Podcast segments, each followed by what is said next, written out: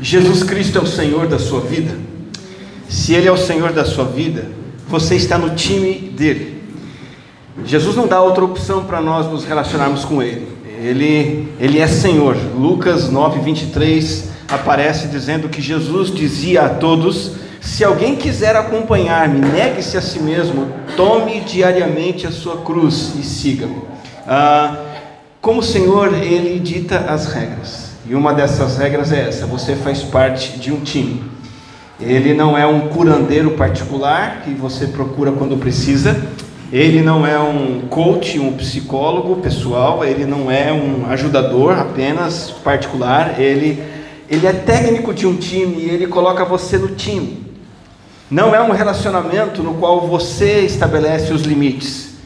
Como vai funcionar a relação com Jesus? Qual o papel de Jesus? Qual é o seu? Não é você que determina, não sou eu que determino.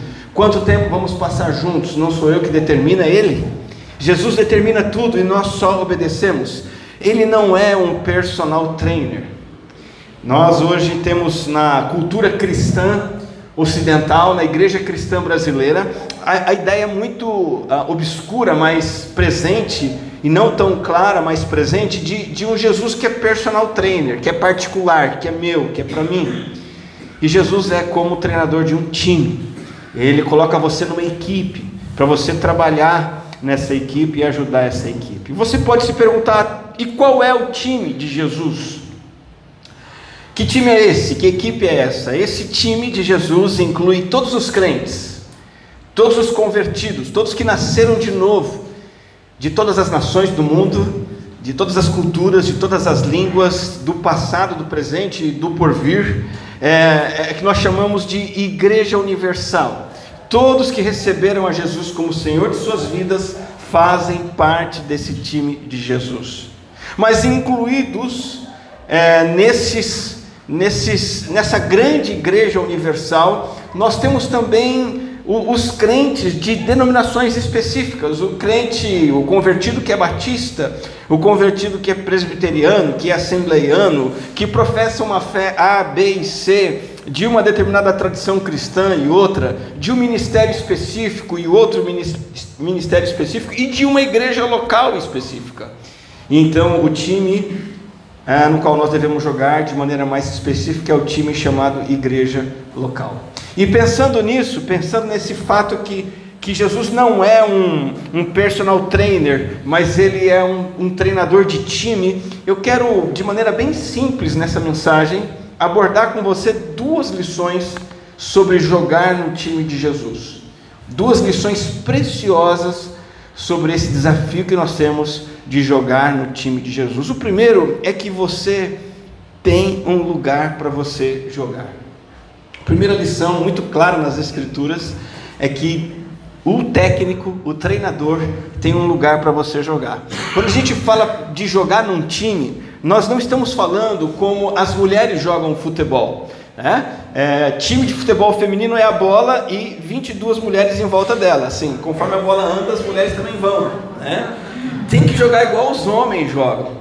Cada um cada um guardando sua posição. Então você tem lá o centroavante, né? Não sei qual homem aqui é o centroavante, né? Tem aquele meio campinas, meio, campista, tem o zagueiro, tem o goleiro, é, cada um guarda a sua posição. E é assim com a igreja. Jesus tem um lugar para cada um jogar. Paulo diz em 1 Coríntios 12, 27: Ora, vocês são o corpo de Cristo e cada um de vocês individualmente é membro desse corpo. Todos que receberam Jesus como Senhor estão nesse time e precisam jogar.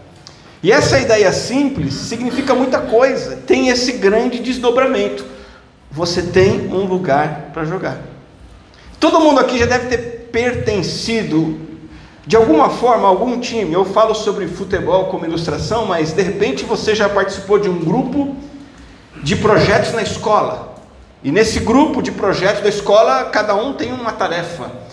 Eu me lembro num, num, grupo de trabalho na escola, uma feira de ciências, lá em Atibaia, e nós fizemos um trabalho sobre rãs. Não sei de onde que eu e meus amigos inventamos na feira de ciências falar sobre rãs. Visitamos ranário, é, vimos como que é a rã lá, criada, a carne da rã, como que ela é comida, para que, que ela serve e tal. E cada um fez uma parte no trabalho.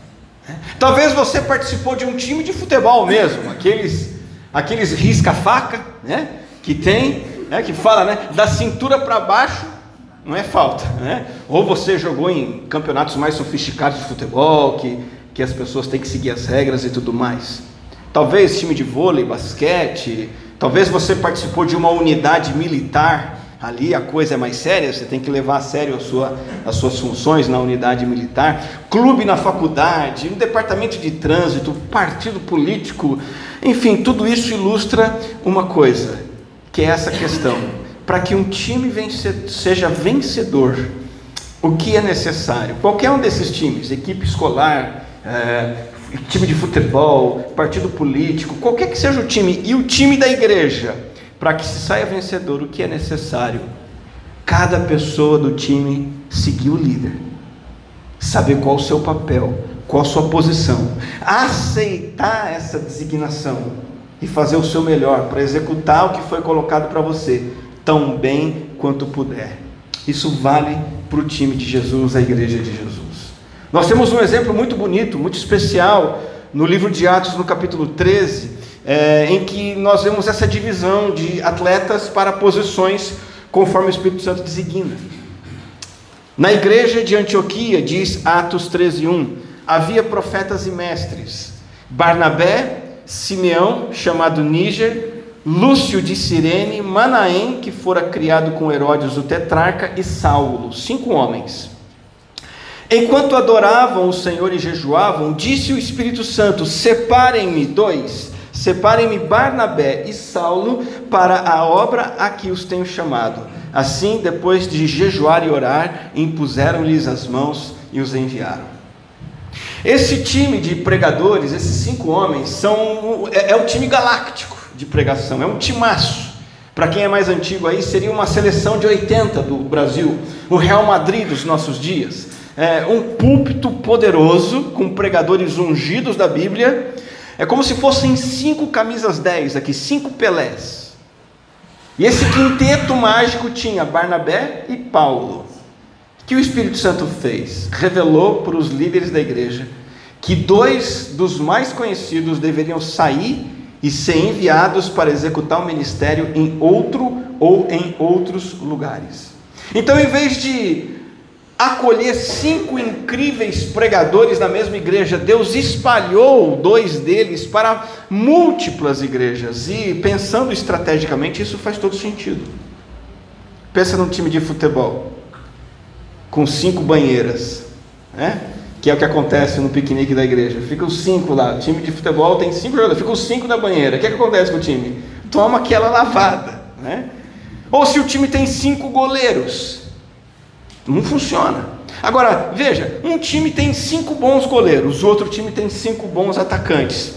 Nada mais interessante do que eles fazerem uma troca e fortalecerem ambos os times. O que é que isso mostra para nós? Mostra que o nosso Senhor é o treinador do time. Ele decide em que posição nós jogamos. E ele tem o direito de nos colocar aonde ele quiser e, e, e nos mover de uma posição para outra conforme necessário. Esse é o papel dele, ele é o treinador, ele nos orienta, mas o fato é que cada um de nós tem um lugar para jogar. Eu queria que você pensasse nesse momento em, e trouxesse para o teu coração, para a tua vida, algumas lições. Primeira, se você ainda não fez isso, faça hoje. Abrace a ideia da igreja como um time. Repito, Jesus não é seu coach particular, seu personal trainer. Parece esquisito falar isso, mas de certa maneira ele não lida diretamente com você, pelo menos não só. Muita coisa que ele tem para você e quer fazer em você é através desse time, da sua inclusão nesse time. Então decida ser protagonista, atuante, agente e não mero espectador. Você foi desafiado hoje a servir no ministério de oração. Por que não procurar a Melk após o culto e dizer, Melk, o que, é que eu posso fazer? O Edu já nos desafiou sobre o Ministério de Administração, a Cris nos desafiou sobre dois trabalhos com crianças, com adolescentes, e nós, o Neemias nos desafiou sobre é, possibilidades de ação social, procure esses irmãos, procure a mim. E diga hoje mesmo, Senhor, eu não vou mais ficar só assistindo. Eu quero trabalhar, eu quero assumir a posição que o Senhor designou para mim. E tenha sua motivação, seu compromisso renovados. Agora, se você já entende que faz parte de um time, que você encontre sua posição nele. Que você saia do ver para o fazer, ou então, talvez Deus queira que você mude de posição, que você faça alguma outra coisa, ou faça algo a mais. Ou simplesmente essa palavra é para você confirmar a posição que você já está cumprindo e de repente você está meio desanimado aí com o seu trabalho na igreja, seja ele qual for, Deus está dizendo: olha, continua firme. É time, time tem hora que cansa, tem hora que você olha para os seus companheiros de jogo e fala: Poxa vida, o pessoal também não colabora, não desanima, não, prossegue. De repente você fala: Meu time não está jogando direito, se você sair, pior ainda mais. Então, renove o seu compromisso e incentivo você a continuar dando o seu melhor no seu trabalho. Você tem um lugar para jogar. Tenha essa visão de igreja, time. É, encontre sua posição. Mude de posição se for necessário, ou confirme a posição em que você está. Ah, porque a sua contribuição é necessária. Mais do que isso, o seu trabalho é indispensável Time sem goleiro toma um monte de gol. Time sem atacante não faz gol. Deus preparou você de modo único para que você encontre o seu propósito e que você tenha o seu lugar nesse time e persiga esse propósito com paixão no poder do Espírito Santo. A segunda e última lição que eu trago sobre jogar no time de Jesus é que, além de ter um lugar para jogar, Deus disponibiliza para você o poder para você jogar. Isso é muito importante.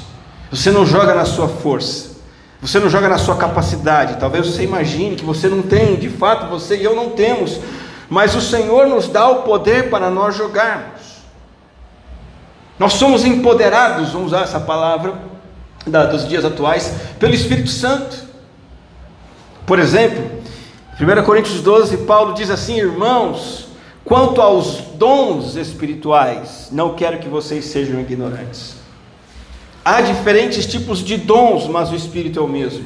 E agora o verso, o verso 11 diz: Todas essas coisas, porém, são realizadas pelo mesmo e único Espírito. E ele as distribui individualmente a cada um como quer.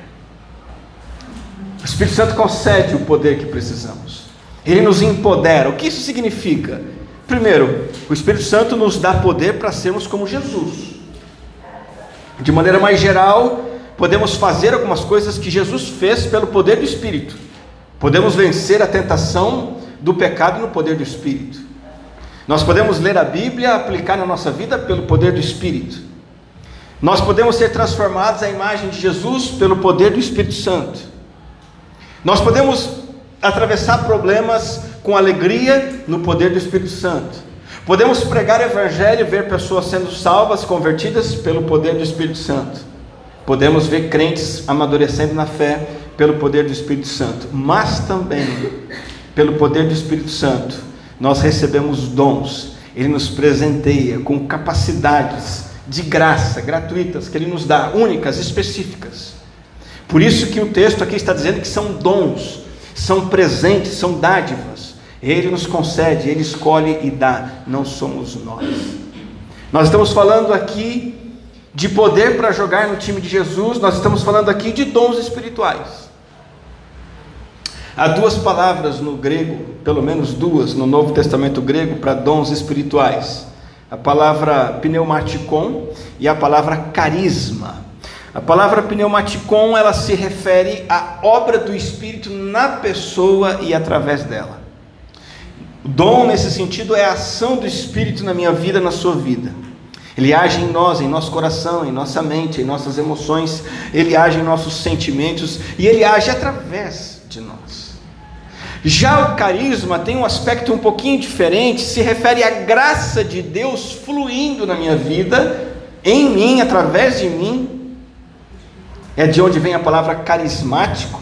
Carismático não é aquela pessoa que é, grita aleluia, fala em línguas estranhas, aquela pessoa que é eufórica. Não. Carismático é aquela pessoa que tem o dom da graça de Deus fluindo através dela. Isso é ser carismático, é, é Jesus fluindo através de mim. E, e, juntando esses dois termos gregos, pneumaticon e carisma, nós entendemos que dom espiritual, então, é a habilidade de ter a graça de Deus trabalhando por você, em você e através de você, pelo poder do Espírito Santo. Isso é dom espiritual. Ele não dá apenas para você lugar para você jogar, mas ele te capacita, ele te dá poder para jogar. Só para você ter uma ideia, no Novo Testamento, nós temos quatro passagens bíblicas que apresentam dezenas de dons espirituais. Essas listas de dons espirituais estão em Romanos 12, em 1 Coríntios 12, em Efésios 4, 1 Pedro 4. Não vamos ler esses quatro textos agora, você pode e deve ler na sua casa. Mas se você olhar todos esses dons, essas dádivas do Espírito Santo, essas capacitações do Espírito Santo para a igreja, e estudar um pouquinho, para simplificar, você vai poder perceber duas categorias básicas de poder, de capacidade que o Senhor dá, só para facilitar o nosso entendimento. Você vai ver, você vai perceber que é simples, não tem mistério. Tem dois tipos: tem dons de serviço e dons de comunicação. Dons de serviço, por exemplo, o dom de servir através da misericórdia, o dom de ser hospitaleiro, hospitalidade, a ajuda, a administração, a contribuição e a fé. São alguns exemplos do que o Novo Testamento fala sobre dons de serviço. Talvez você se tenha sido capacitado com alguns desses ou algum outro é, similar a esse, a esses que tem a ver com dom de serviço. A outra categoria de dons é a categoria de dons de comunicação.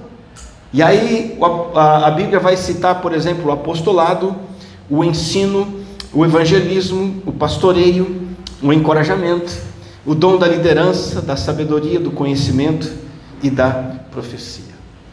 Não se preocupe em entender cada um desses nomes, pelo menos tenha em mente essas duas categorias.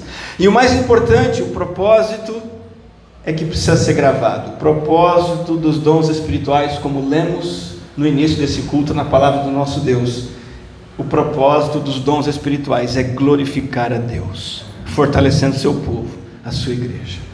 Há uma grande liberdade do Espírito Santo em como esses dons são manifestos quando às vezes mais de um e mais de dois na vida da mesma pessoa, isso não é fixo, mas o fato é que todos os crentes têm um lugar no time de Jesus, e você também tem.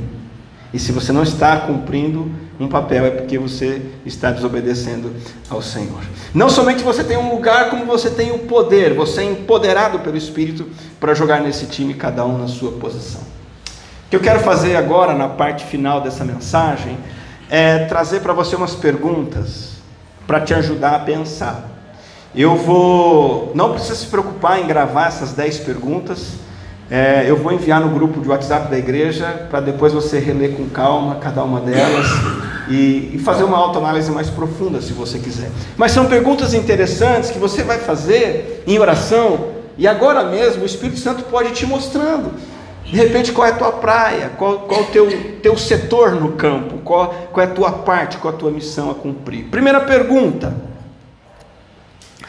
Em que coisas você encontra alegria no espírito ao fazê-las? De repente, você é uma pessoa que tem alegria de mexer com um número. Cada vez que o Edu vem com uma ideia nova de planilha de Excel, eu falo: Nossa, que legal.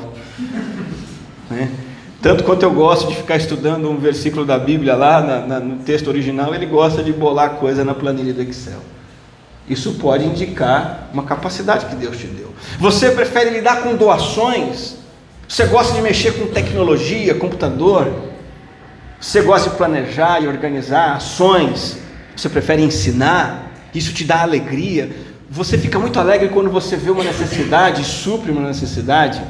Você fica empolgadão quando vê um negocinho desarrumado ali, sujo, você vai lá, limpa, arruma, vê aquele negócio tinido e fala: Ah, é o céu para mim. A lista é grande de coisas e cada um tem alegria numa situação, num, num, num trabalho específico. E isso pode indicar o que o Espírito Santo te deu para fazer na igreja.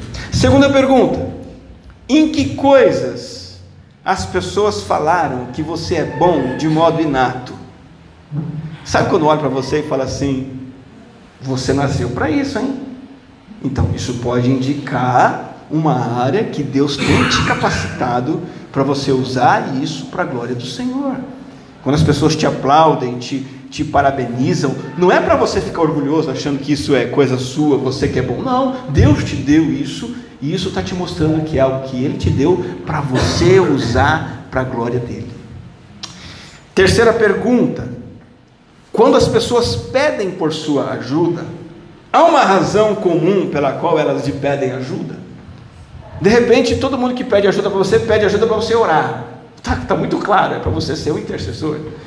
De repente, te pedem ajuda para fazer um evento, organizar uma, uma, uma programação. Você é bom naquilo, estão percebendo que você é bom naquilo. Né? Talvez as pessoas te pedem ajuda em termos de, de pedir conselho para você. Geralmente, bastante gente procura conselhos. Isso indica que você tem uma capacidade dada por Deus para aconselhar pessoas. De forma geral, os outros veem em você o mesmo potencial. Outra pergunta para te ajudar: por quais pessoas ou coisas você se aflige e se importa?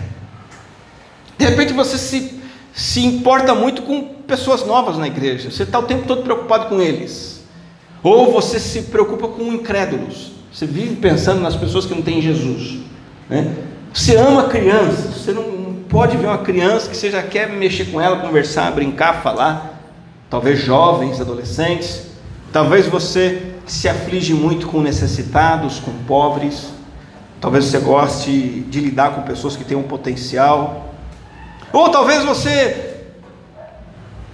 se aflige e se preocupa com a cor do cartaz da sala infantil, com o horário que o culto está começando, com como, como as coisas estão organizadas, você se preocupa com isso. Se se importa com aquilo, aquilo indica talvez um dom, uma capacidade que Deus te deu para você servir na igreja. Quinta pergunta: que pessoas ou coisas você vê que precisam de atenção mas que outras pessoas tendem a negligenciar. Isso acontece muito, nós não somos iguais. Eu vejo problemas, por exemplo, que a Cristina não vê, e ela vê problemas que eu não vejo, e isso indica o perfil que cada um tem. Então, é, às vezes você nota coisas na igreja, e nota, percebe, percebe, percebe, não, ninguém resolve, e o tempo passa e fica daquele jeito e você só reclama. Sabe o que acontece? Se você está percebendo que o Espírito Santo te deu esse discernimento, é para você resolver, não para você criticar. É para você procurar o líder daquela área ou o seu pastor e falar: Pastor, tal coisa está assim, assim, assado, podia ficar de outro jeito. É isso que Deus quer que você faça, porque você está percebendo. Né? Ah, a letra do PowerPoint não está legal, a iluminação da igreja, a arrumação das cadeiras, ah, não sei o que está sendo ensinado para as crianças oportunidades de evangelismo, a infraestrutura, a descarga do banheiro está uma porcaria, o paisagismo da igreja aí não está legal, né? Ao invés de ficar olhando e reclamando, olhando e reclamando, pô, o pessoal não faz nada, hein? Pô, aquele pastor lá, hein?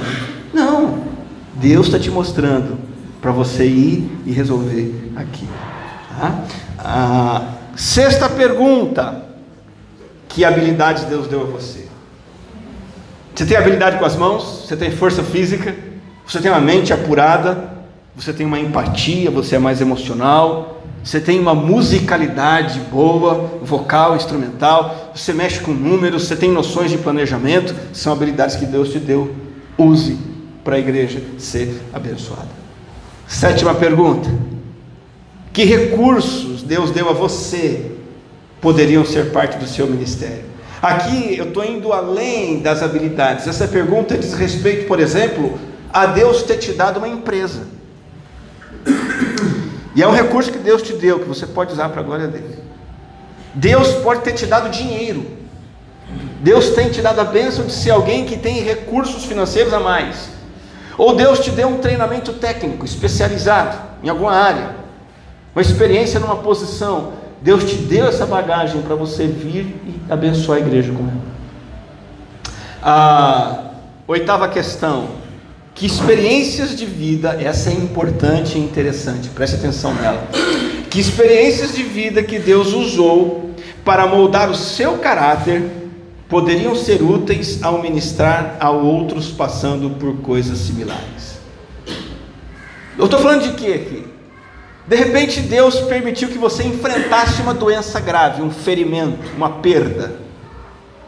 Talvez Deus permitiu você se casar e passar por um divórcio. Talvez Deus te deu a experiência de ser pai, mãe, talvez de perder um filho. Talvez você tenha a experiência de ser viciado e experimentar a libertação desse vício, ou sofrer um abuso e ter que lidar com esse abuso e superar esse abuso. E muitas vezes a gente pensa assim, né? O nosso passado tem que ficar para trás, eu quero esquecer tudo isso e olhar para frente. Não. Nosso passado não é apenas para ser esquecido, é para ser bem aproveitado, para o nosso crescimento e de repente para o crescimento de outros. A superação que você teve ao enfrentar um divórcio, a superação que você teve de passar por um abuso, pela perda de um ente querido, não é uma experiência para ficar só com você. Deus quer te usar para que você possa ajudar outras pessoas com essas experiências que Ele te deu. Nove. Que coisas empolgam, motivam você e que podem ser chatas ou cansativas para outras pessoas? Já teve perguntas semelhantes a isso, né? Você adora ornamentação,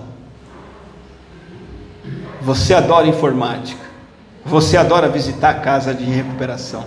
Você adora orar, interceder. Outras pessoas não acham isso tão legal, mas você gosta. Deus te deu essa paixão. Invista nisso. Faça isso. A décima pergunta e última de autoanálise. Que outras coisas que você aprendeu sobre perfil que Deus traçou em você através de outros recursos? Como assim? O que eu quero dizer com outros recursos? Talvez você fez um teste de personalidade em algum lugar aí. Talvez você fez um teste de avaliação vocacional. Você fez um treinamento e esse treinamento revelou algumas coisas sobre seu potencial. Você fez uma avaliação psicológica. Essas coisas todas não são do mundo, mundanas, diabólicas. Eu não posso usar isso na igreja. Pode. Você fez uma avaliação psicológica, um teste de personalidade. Isso pode indicar alguma coisa sobre você, qual o seu lugar na igreja e o que Deus espera que você faça aqui. Enfim, como eu disse, eu vou compartilhar essas perguntas com vocês depois. Quem quiser se aprofundar nelas, fique à vontade. O importante hoje, irmãos e irmãs, essa palavra final, jogue no time de Jesus. Você tem um lugar para jogar. Você tem um lugar para jogar e você tem poder para jogar, ele te capacita. E aí, o que, que a gente tem que pensar para fechar? Esse time já ganhou. Esse time de Jesus tem a vitória garantida. E nós estamos vendo na igreja presente do passado, e é o que será a igreja do futuro, e até a glória celestial, é que a luz vai brilhando nas trevas. A luz de Jesus na igreja vai brilhando no mundo e vai salvando pessoas. Mais e mais pessoas vão se achegando ao Salvador. Os que creem em Jesus estão sendo transformados cada dia. Novas igrejas nascem continuamente. E isso vai acontecendo até que nós entremos como povo de Deus na glória celestial eterna, desfrutando da presença dele, sem pecado, sem dor e lágrimas. Então, não jogue como um derrotado. Não jogue no time errado. Jogue no time certo e jogue com a certeza da vitória, porque a igreja de Jesus é o time que já ganhou. Você tem um lugar para jogar e você tem poder para jogar. Vamos orar, vamos falar com o Senhor. Graças te damos por esse tempo de aprendizado da tua palavra. Que essa palavra venha nos mobilizar, nos mexer conosco, nos incomodar e nos despertar para servir mais e mais e melhor na tua obra, de acordo com a capacitação que o Senhor nos tem dado. Obrigado por nos escolher para jogar no teu time, nos salvar, nos perdoar e nos escalar para servir ao Senhor em equipe. Bendito é o teu nome, em nome de Jesus. Amém.